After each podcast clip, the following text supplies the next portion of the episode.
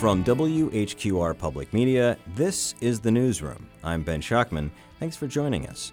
On today's show, we're looking at the 2022 general elections. What happened, why, and what does this mean for the next couple of years? Later on the show, my colleague Kelly Kenoyer and I will sit down with two people who ran campaigns here in New Hanover County, one Republican, one Democratic, and we'll get their point of view on what these races looked like and the political landscape from a boots on ground perspective. But first, we want to talk about the New Hanover County School Board where the Republican Party swept all four seats with three challengers and one incumbent, giving the GOP a 5 2 majority on the board. The school board race was intense, to say the very least, and with the exception of abortion, these issues were some of the most passionate and divisive in the 2022 campaign. So, to help me unpack all of this, I'm here with my colleague Rachel Keith. Rachel, thanks for being with us. Thank you. All right. So, before we get into uh, the school board results and what that means for the next couple of years, let's talk about voter turnout a little bit because I think that gave us an early sense of how this was going to go. That's right. New Hanover County in 2018, 52% of the voting population turned out. And this year so far for this midterm election, only 51%. That could be bumped a little bit after canvass, but it went down slightly, and the early voting numbers showed that too. Yeah, and we've seen that actually a higher number of Republican voters came out this year versus 2018, but a actually slightly smaller percentage of Republican voters.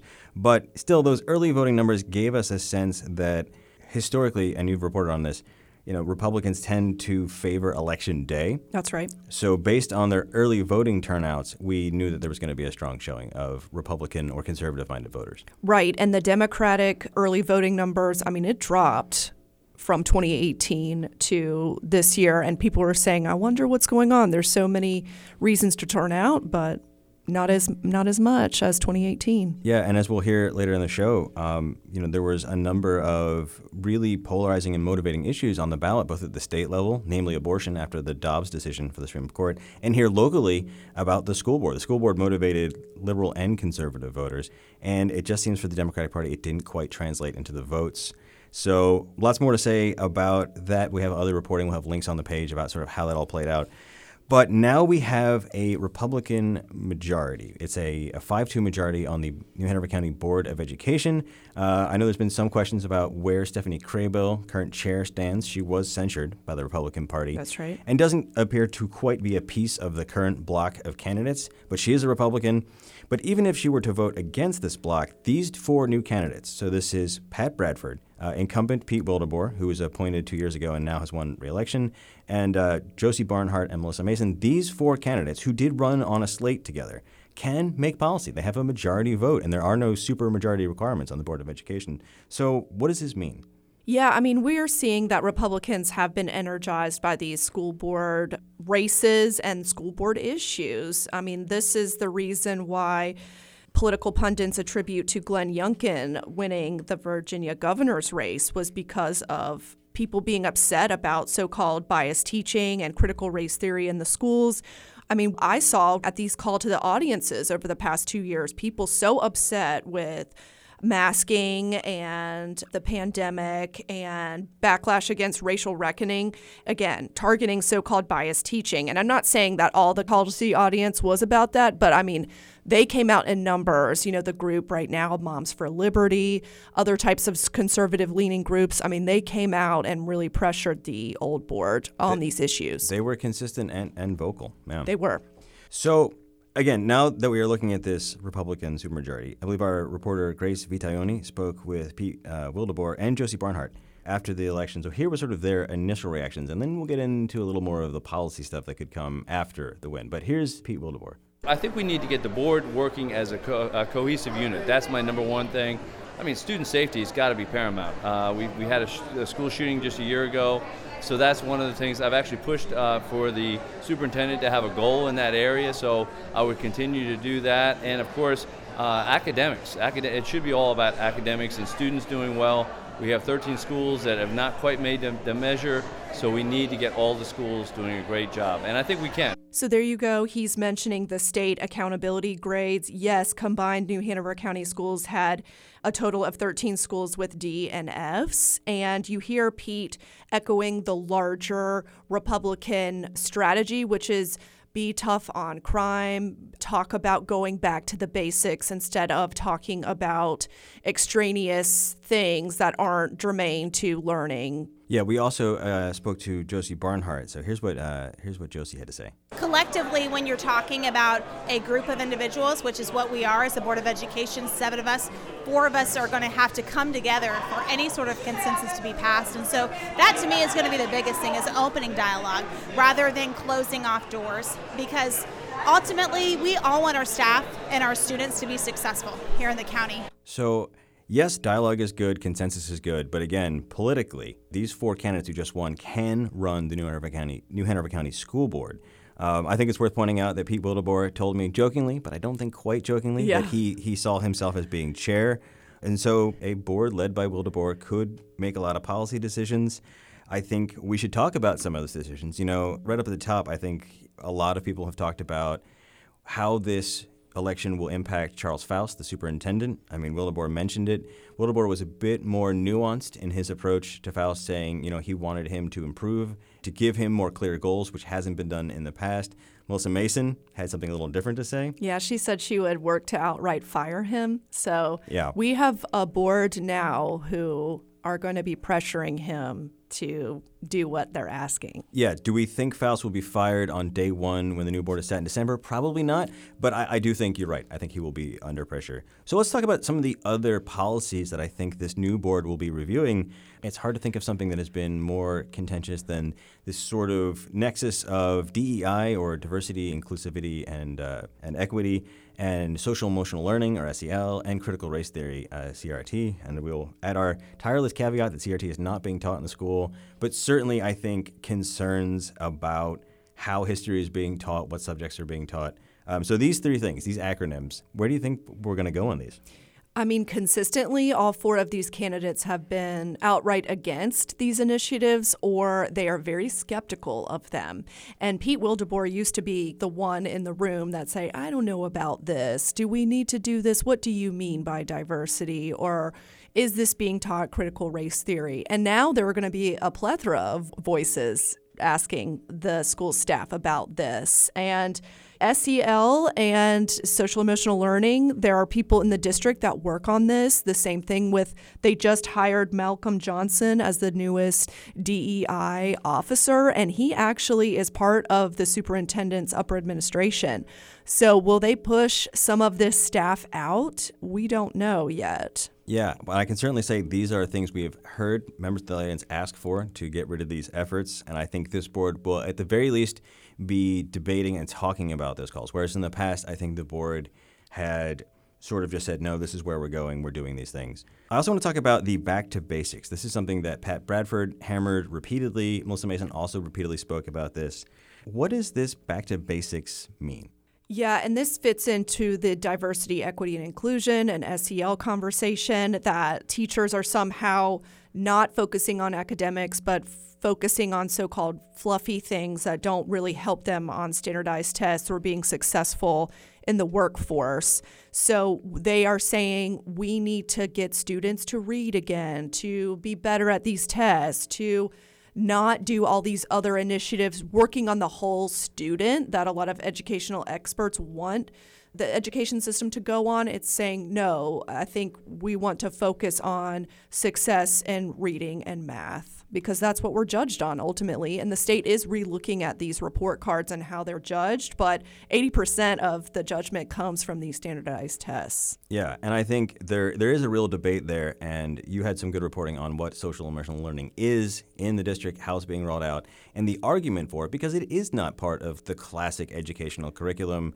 But Right. the argument is that without basically the training to how to be an emotionally well balanced human being, you've got a lot of disruption going on in the classroom, and the disruption is preventing you from learning your reading, writing, arithmetic, and civics. That's So- right. And then they're going back to this is the parent's job. It's not the teacher's job to be doing these things. Yeah. And again, all four of these candidates are pushing to give parents more of a say over curriculum and what their students are doing and maybe that they can opt out of things that they find questionable. Yeah, so this is kind of a change. I mean, this this obviously these ideas are evolving, and we've watched them evolve over the election cycle between the primary and the general election.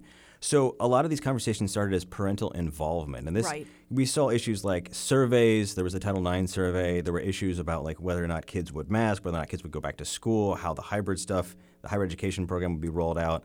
And it then started adding things like because kids were at home, parents were seeing what they were learning. Parents wanted more access to the curriculum. Again, any parent who wants to know the stuff, it's pretty easy to find out. You're a parent and you were a teacher, so you can tell people. I mean, it's on the Department of Public Instruction. Everybody's supposed to follow the standard course of study. Teachers have to publish what they're doing, usually on an online classroom. I mean, you are pressured as a teacher in the 21st century to give your students every opportunity to be successful, and that is linking to what you're learning. Here's where the assignments are. I mean, everything is very transparent from my understanding. Yeah, and but so we've gone past that concern about a desire for transparency, which I think is totally fair. Um, Sure. To a concern about parents actually having some involvement or control over what is happening in the classroom. There's a difference between parents knowing what's happening in the classroom and parents saying what's going on That's in the classroom. correct. And that's where we're talking about this opt-out idea. So you you had to look at this issue too. Yes, and from reporting from Port City Daily, Josie Barnhart was who was just elected. She said, "quote I support the process for parents to be able to opt their children out of lessons that go against religious views. I also support parents being able to challenge curricula that are being used."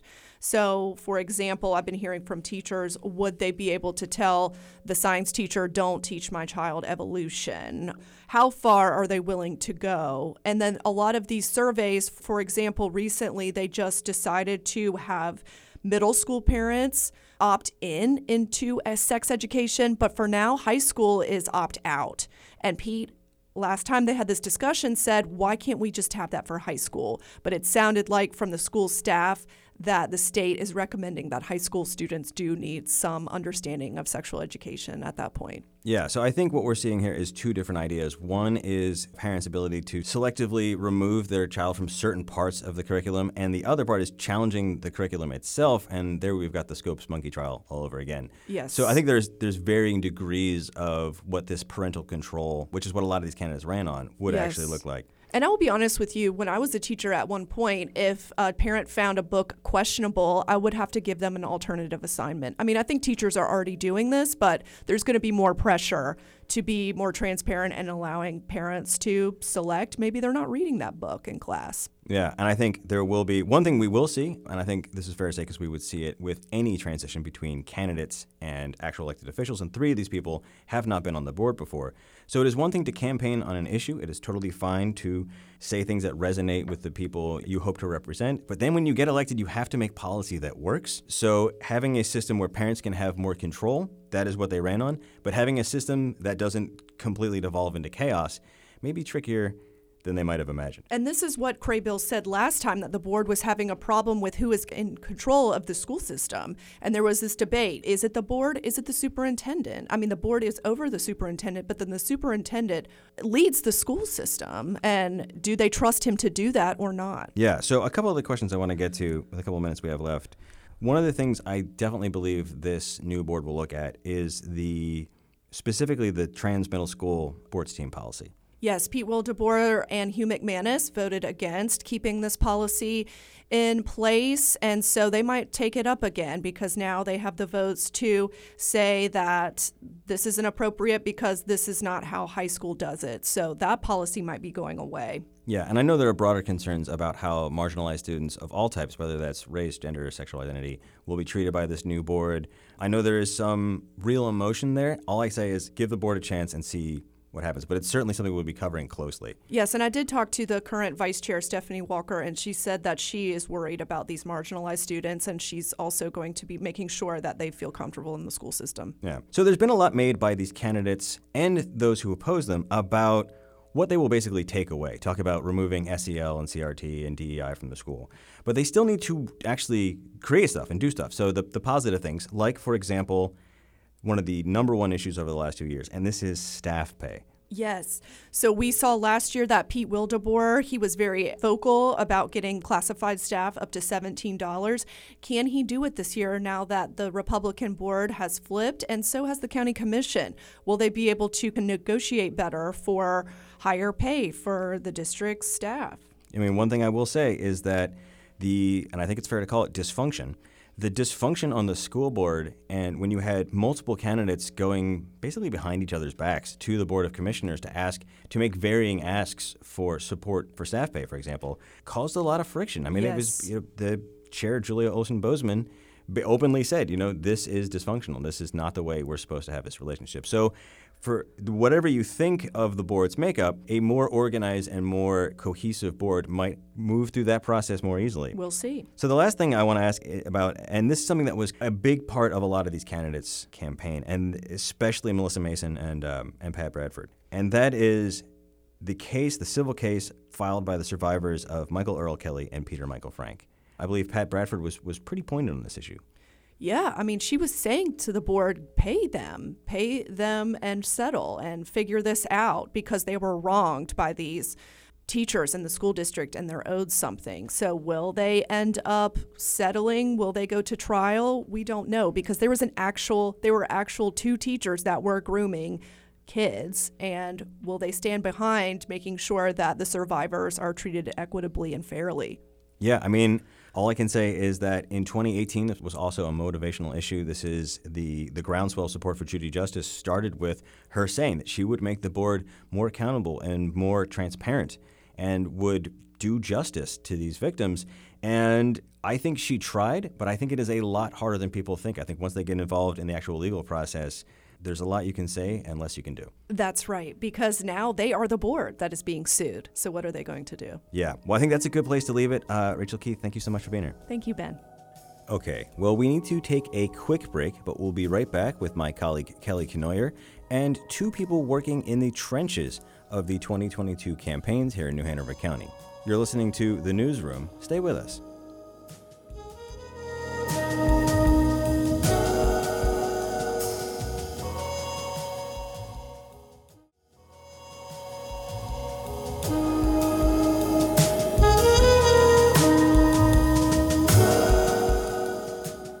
Welcome back to the newsroom.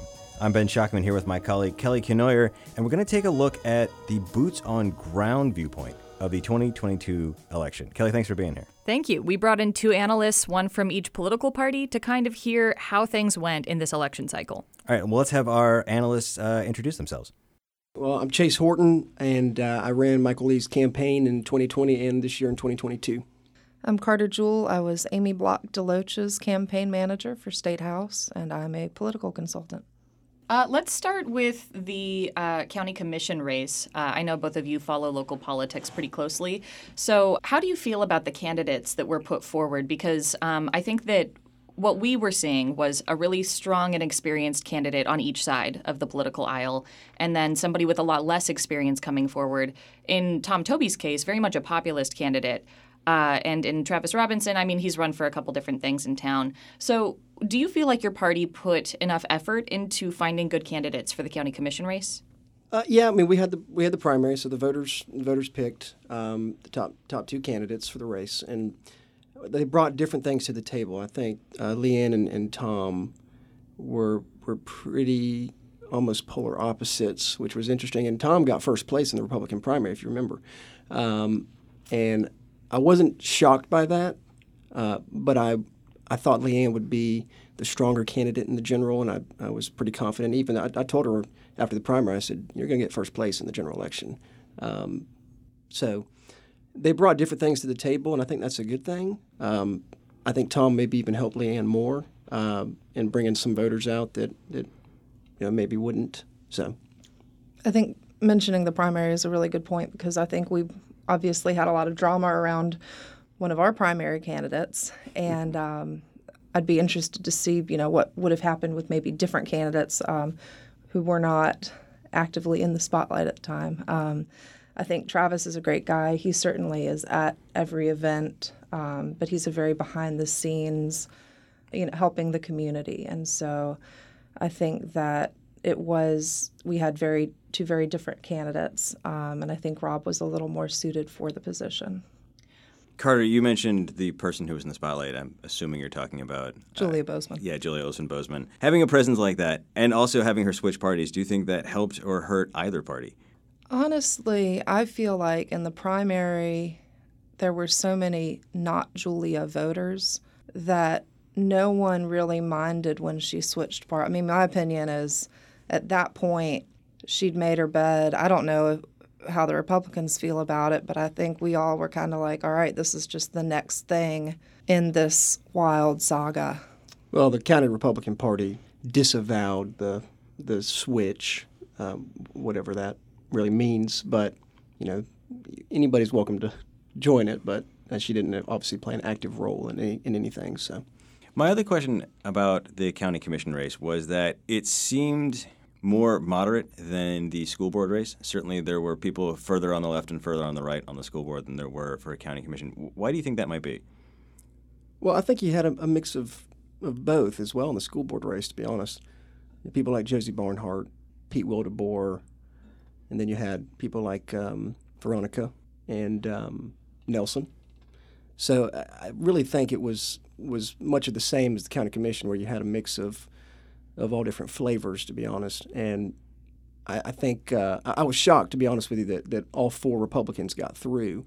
That was the only surprise of the night for me was that all four Republicans won. I really thought that there would be one Democrat, two at most, but maybe one uh, that would get through. So that, that was the biggest shock for me. Well, and with, with the county commission and that point, you know, I think – the issues are obviously so different, but I think this year we really saw that in terms of the school board topics have become very polarized, whereas the county issues, while incredibly important, for whatever reason, have not been as polarizing to voters this year. We needed candidates who could grow in an effective way. We're tired of the traffic. Um, we need better transportation. But for the most part, those issues were not as polarizing as, say, um, banning books or what we're teaching in the classroom. That seemed to be the thing that really could rile people up and I think create more polarizing candidates. Certainly, yeah. The um, the suggestion that there's pornography in an elementary school library is going to be more incendiary than a debate over fiscal policy at the county level. I think that I think that, that's a fair point. And people play plays to people more. That's what they get riled up about. Nobody's, for the most part, paying attention to what's happening at the county level when you can uh, hear the, the small talking points about the schools. I think for me, I was a little surprised to see such a sweep there, but not see that necessarily show up across the entirety of the ballot the same way. Like I would expect in the county to see that cause a Republican sweep in the commission race as well, or something along those lines. But that's not what we saw here. Um, do you think there were people who showed up to vote who were extraordinarily focused on the school board and didn't necessarily go down ballot on other races in the county? No, I think that's right. And you know, North Carolina has probably more swing voters than pretty much every other state, um, and split ticket, excuse me. And I think, uh, as Carter said, the those issues were more, were more polarized in the school board race, and and that those school board races really across the country mirrored the the national debate over that stuff. County commission, it's very local issues. People were very excited uh, about the school board races and made that a priority. Um, and like I said, it, it really got that was a nationally driven uh, race across the country, just with all the the issues, the perceived issues um, around the country. I think that that is something that we've seen lead to success. Um, for example, with the state house, uh, taking national issues and localizing them um, seems to be something, or national discussions uh, and localizing them seems to be something that's a winning strategy on both sides. So, if we talk about abortion, for instance, when it comes to the state house, there were a lot of hopes on the Republican side that there would be a supermajority, and that did not materialize in this race. Um, very close, though. It was very close. Um, so, do you think that uh, talking about abortion was helping the Democrats in this case? I feel like it was. Um, one, you know, you'd, you'd asked us to talk about kind of what went wrong, and I think in my mind, the biggest issue is not that we can point to any one thing, any one talking point or group or any one issue and say, there's where we failed, but to instead, I think, look at the fact that many of us were so outraged at the thought of becoming another state. I mean, I, I think of looking at the nice map I saw that terrified us of you know, North Carolina being like the only state in the South left where women could have abortions. And so for me, a lot of this election was picturing this map and thinking, we cannot lose this state. Women are already driving from Texas to North Carolina. We cannot lose. But I think a lot of us thought that that outrage and that worry would convert to votes. And that, unfortunately, is something that, I mean, yes, we did avoid the supermajority, but as somebody that doesn't really like to sweat, we didn't avoid it quite enough. I mean, it, we did, we, we, we achieved that purpose, but boy, oh boy, I wish we had made it a little easier for those of us following along at home to feel confident. Yeah, Chase, I'll ask you because there was, you know, after the Dobbs decision, there was a lot of conversations about how state level Republicans would handle this. Because on the one hand, it could bring Democrats out to the poll. On the other hand, it's long been an important issue for conservative voters. Your candidate, Michael Lee, um, you know, put abortion front and center in a lot of his, you know, campaign messaging. Do you think that helped or, or hurt the campaign? Well, we had to talk about it because the Democrats made it their number one issue. Um, it was really the only thing they had. And, and I'll, I'll, tell you, these races were extremely competitive because of that issue alone, I believe. And so we had to talk about it. But Senator Berger has been clear. Um, he actually agrees with Michael's position. Michael had that p- position publicly first. So, you know, for us, the, the Dobbs decision, although it had, had been a um, priority of the pro life movement for a long time, I think uh, politically it, it, it, hurt us this year because the, the Democrats made it the number one issue on their side. Uh, but we knew that it wasn't polling as the number one issue. Uh, the economy was more important. So we were confident that it was not a uh, majority uh, issue that would put them over the top. So, although it did make the races very competitive, we won by 2,110 votes. Ted Davis won by 1,000 votes. And Deb Butler won by uh, 2,000 some change, I believe, um, 6%. But I think it did make the races much more competitive. I mean, I think uh, if I recall correctly, it was either Berger or Moore who said this, but immediately after the Dobbs decision, one of them put out a press release that essentially said, come January, we are going to follow suit. That was Speaker Tim Moore. It was Speaker Tim yeah. Moore. And I, I kind of wonder if following that, seeing all of the enthusiasm that led to on the left, if uh, you feel like that might have been a misstep. Uh, yeah, I think it was. Um, there, there's not support for uh, what Speaker Moore wants to do on that issue. Uh, there's there's much more support, and you even saw um, Ted Davis he said 20 weeks is the law, and, that, and that's what I want. Um, John Hennett believes uh, or agrees with um, with Michael's position at, at 12 weeks. So uh, a lot of Republicans uh, running for office, they were they were clear that that they did not support anything less than the first trimester, um, and so I think that was a, a misstep probably um, because that that doesn't reflect the the majority of the Republicans in the General Assembly. Hmm. Yeah, I, I, definitely think that was something that was at the back of a lot of people's minds throughout the campaign season. Yeah, and I, I, was also curious if you, I mean, it's inside baseball a little bit, but did your campaign get any pushback from local voters who felt like maybe Michael was too moderate?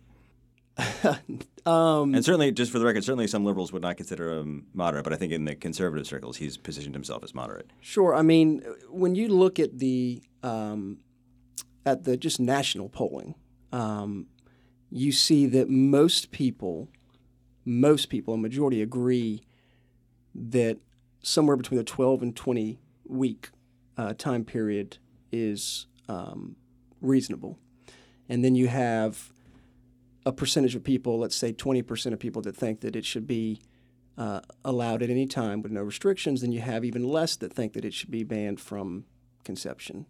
So, although in, in you know one-on-one conversations, people would say, "Well, look, I, I'm, I'm pro-life, and uh, and I think that that abortion shouldn't be allowed." That's certainly not a majority opinion, and, and we, we did get some people talking to that, talking to us about that, but that didn't stop them from voting for uh, Michael because the other side, our, our opponent, w- was very clear that no re- no restrictions uh, at, at, any point, and which is really, in my opinion, out, out of the mainstream as opposed to ours, which was, I think, well within the mainstream. So it didn't cause Republicans to revolt and not vote for, for Michael. All right, well, we need to take a quick break, but we'll be back with more with my colleague Kelly Kenoyer and our guests Chase Horton and Carter Jewell. You're listening to The Newsroom. Stay with us.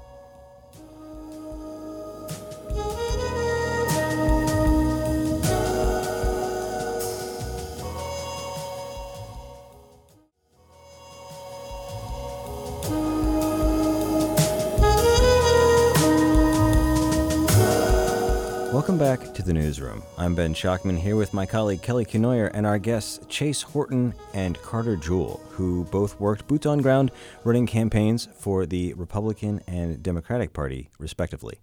Another question I wanted to ask about the Lee versus Morgan campaign. I'm curious how both of you think about this. Uh, Carter, I'll start with you. A lot of money went into this race. I mean, is is that helping the conversation? Is that helping the democratic process? Personally, not at all. Uh, I, I, believe we're spending way too much money on these races. Um, but, you know, from our perspective, we know there's going to be money spent. And until someone else says we're not spending money, uh, unfortunately, we've got to raise because we know the other side is raising and, uh, and doing it a lot faster than we are. Well, you know, yes, a lot of money was spent. Uh, between the candidates, over $3 million. And then that's not even including the outside groups uh, like Majority Rising that just pummeled for two months on air, uh, and Planned Parenthood that was spending a lot of money, digital and um, and in mailers and, and all that. So at one point, to put this into perspective, a competitive state senate race in New Hanover County, you're you're looking at probably spending fifty thousand dollars a week on TV. The Democrats this time were spending over $200,000 a week on TV. And now they had a lot of ground to make up. You know, this we had we had three opponents this year. Um, the first one that was going to run, um, he got everything ready to run, then then actually ended up deciding not to. Then we had Minicozzi. Then we had Marcia. Marcia got a late start, um, and you know the, the polling had us at a very comfortable place. So they had to spend a ton of money to make it competitive, and they did. And then, you know, as it got more competitive, we had to ramp up our spending. So you know, that's how it went. Um, you know, I agree with Carter somewhat uh, that we are spending a, a, ton of money, but I don't think it's necessarily a bad thing for the democratic process. it, it is when when ads are, like I said, they, they it, the abortion was the number one issue, and the ads on that topic against Michael just were not accurate at all. It was not an accurate representation of his position. So I don't think that's good uh, because we were very clear. It's not like we were hiding anything. We were very clear about his position, and and the and the governor even cut an ad, um, lying about Michael's position, even though we had been very clear um, what it was publicly. With regards to the abortion stance, I just want to say, you know, it's it's convenient that by the end of this race, the Republicans all were kind of on the same page with, yeah, we'd like abortion. We think that's great. But this seems more like policy that followed polling rather than an actual true belief from the beginning because you wouldn't have statements like, we're getting rid of it in North Carolina in January um, if he didn't have some party support.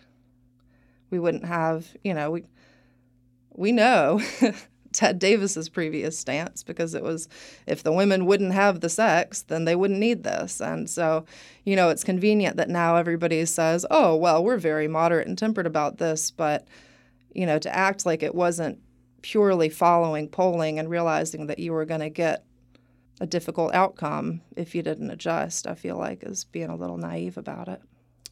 Well, I think there are in both parties, there are varying views on, on that issue. I mean, you saw Deb Butler come out and say, "I think we should stay with 20 weeks." So it, it's not, it's not. This was what Michael was talking about with the extremes, and those those don't represent a majority, and that's what he was talking about finding common ground, because the two extremes are not representative of most people, and I think that's also true with the elected officials. So when it comes to the legislature, what we saw in this region was everybody stayed in the position they were already in. Um, all of the incumbents won. Do you have any analysis on that? Uh, and obviously, some of you were hoping for a different outcome. Um, but do you do you think that that speaks at all to the the role of money in politics, the role of name recognition? What's your thoughts on that? I feel like, I mean, I, we know that incumbents do typically have a little bit of an advantage but I feel it would be unfair to our incumbents to simply write it off as such. Um, we have strong incumbents with strong followings. People like them. Um, you know, we obviously really wanted Amy to win, and a lot of folks have complained about Ted, but there are a lot of folks that like him. A lot of folks really like Deb Butler, feel like she's doing a great job. Again, people can complain there, but you know, we, we have incumbents that for the most part people like. And so I, I don't think it is just because they are incumbents. I think it's because they are effective in their positions, at the very least, in getting people to think they're effective in their positions. Well, I think we saw a lot of that um, on Tuesday nationally as far as incumbents winning, which was kind of interesting when you have over 70% of the country thinks that we're on the wrong track yet incumbents are winning. But I think the good thing for here is that we had three competitive state legislative races. Obviously, Michael was the incumbent. He won by a little over 2%, which was more than he won uh, against Harper in 2020. Um, but Ted Davis, that was a very close race with Amy. And then even in uh, Deb Butler's race, which that was probably the least competitive race by the numbers. Um, go, I mean, by how the district is drawn. Uh, but John made her spend money and work, and competitive elections are a good thing um, for us. And that's one of the things I love about New Hanover County is we have very competitive elections, and that is a good thing uh, for our politics and um, for the people here.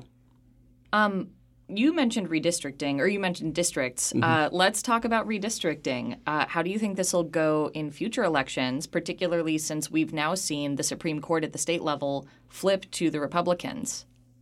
I'll tell you what. I mean, with when it comes to a typical race, folks usually think, you know, maybe I'll run for office in a few years the very least, they normally have about a year to think, okay, well, this time next November, hopefully I'll be on the ballot.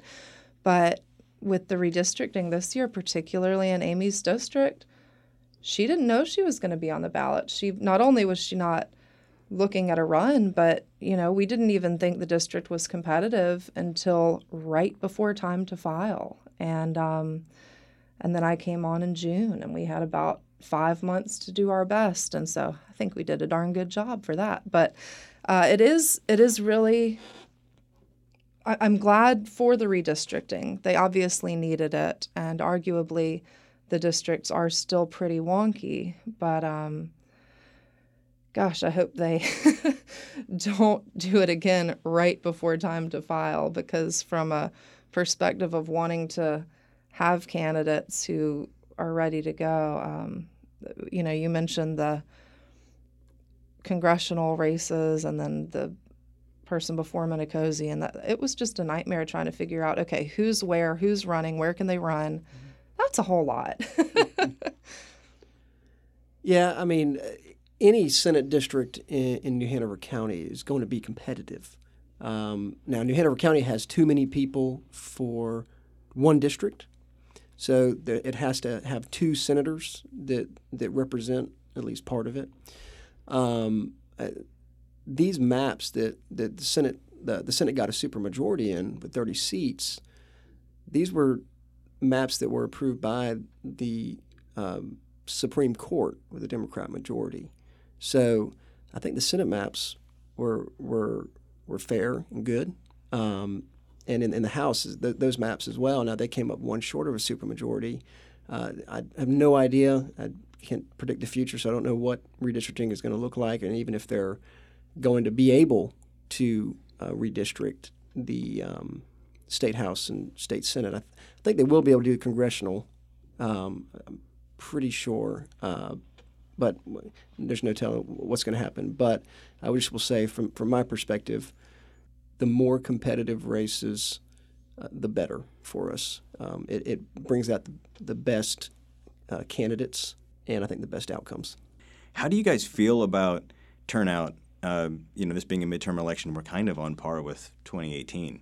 So we had predicted and projected and planned for about the same number of turnout total, um, but we fell short in certain areas. Um, we really expected more young people to get involved, and they just didn't this year. Um, there were several precincts that just didn't turn out, and I think that comes down to engagement and how the parties are engaging folks, not just in November, but in the rest of the year as well. And um, that was a real lesson for us because, you know, typically you might have a candidate and you'll say, okay, you need to knock this many doors, you need to make this many phone calls. And if they don't do it, then you can kind of point to that. My candidate knocked every door and then some, made all the phone calls, raised all the money she was supposed to. But um, unfortunately, sometimes that engagement piece is just not there. I think we failed to engage young people as much as we could have. We failed to engage African American voters as much as we could have. And um, came down to, you know, 900 votes. I want to ask a bit about um, how you feel about your larger party, both at the county level and at the state level. Um, do you feel like your party has been supportive of local candidates and effective at organizing volunteers and getting door knocking going? Um, or would you like to see more support in future years um, or some shift in strategy? So uh, I cannot say enough about the New Hanover County Republican Party um, and, and, the chairman Will Knecht has done a great job in the three years that he's been the chairman. We are more organized uh, than we've ever been, and the support for the candidates was just incredible. The volunteers were really, really uh, excited and, and enthusiastic about knocking on doors, which is not something that the county party.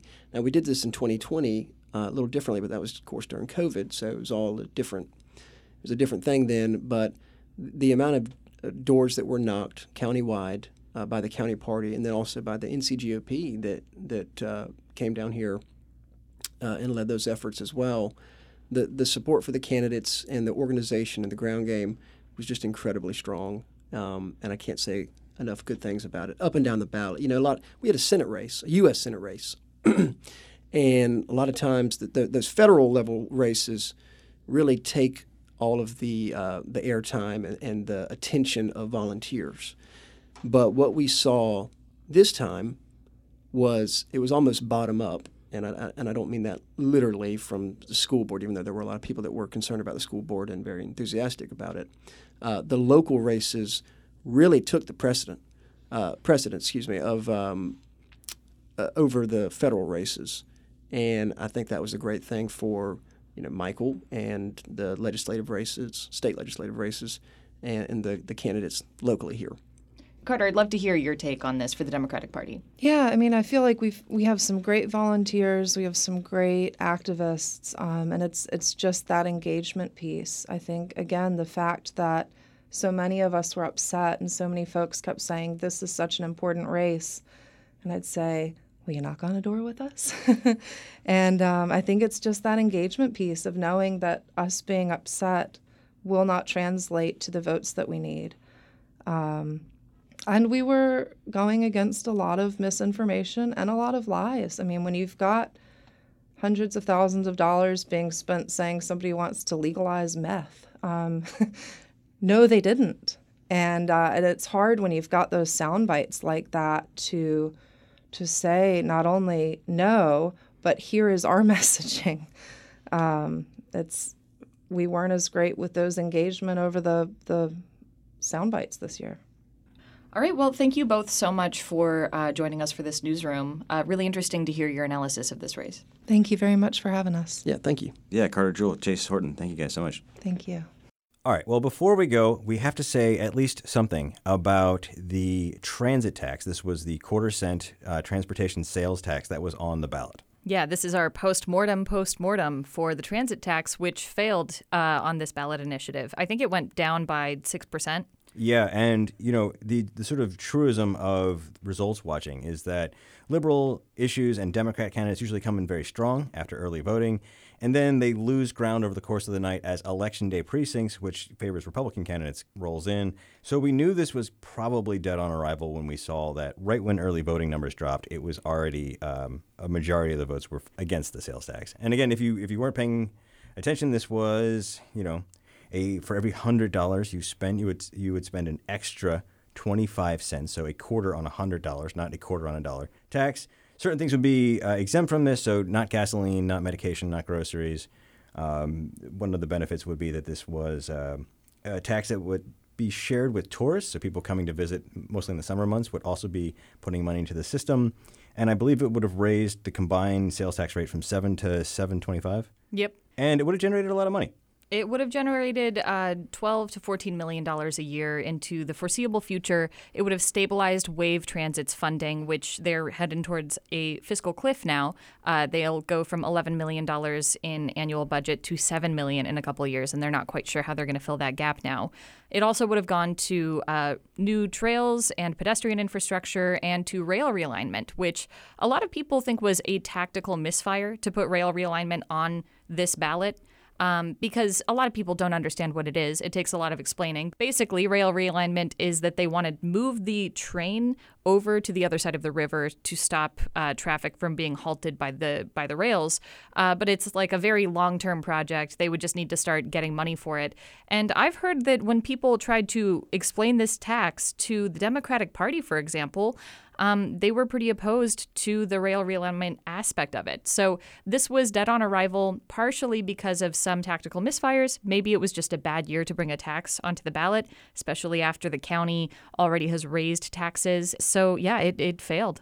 Yeah, and one thing I will say is that there was not a concerted uh, opposition movement against this tax. It's something actually we would heard rumblings about. We certainly expected it if a if the fifty million dollar housing bond had gone forward. Um, and that's something you see in almost any you know municipality or county when there's a large bond or tax increase. But this time there wasn't one, and I think what's really notable about this is that it failed even without uh, organized opposition. Well, it didn't have a lot of organized uh, approval of it either. Um, there wasn't a lot of money going into that race. Uh, there were no advertisements. There was no PAC that was pushing the quarter cent sales tax, which we probably would have seen for the housing bond. And perhaps the folks who had pushed the housing bond would have jumped on the quarter cent sales tax as well if they'd both gone on the ballot together. It's hard to say. I will say housing bonds in other cities have almost universally passed with upwards of 60% of the vote. So they tend to be very popular in other places and they tend to bring out voters. Yeah, I think the last couple in Raleigh actually had higher than that, 70 or 80%. Yeah, I mean, even Fayetteville, it was above 60%. So it doesn't seem to matter how conservative or liberal a given town is. Uh, people are pushing for housing in North Carolina. Not a single housing ballot, uh, housing bond that's gone on the ballot in North Carolina has failed. Yeah, well, last note on this, I will give the county staff at New Hanover County credit for this. They put a lot of work into doing the best they could in getting the message out. And the staff of WAVE also fought very hard, especially Executive Director Marie Parker. So uh, it was a good effort, but didn't work. All right, well, that's just about all the time we have. Kelly Kenoyer, thanks so much for being here. Thanks for having me. Okay, well, thanks to our guests today, Chase Horton and Carter Jewell. Thanks to my colleagues Kelly Kenoyer and Rachel Keith, and of course the WHQR technical team, Ken Campbell and Jonathan Furnell. If you missed any part of this program, you can find it at WHQR.org or find it as a podcast pretty much everywhere you can find podcasts. If you have questions or comments or concerns or ideas for a future show, you can reach us at newsroom at WHQR.org. I'm Ben Schachtman. Thanks for listening, and I hope you'll join us for the next edition of The Newsroom.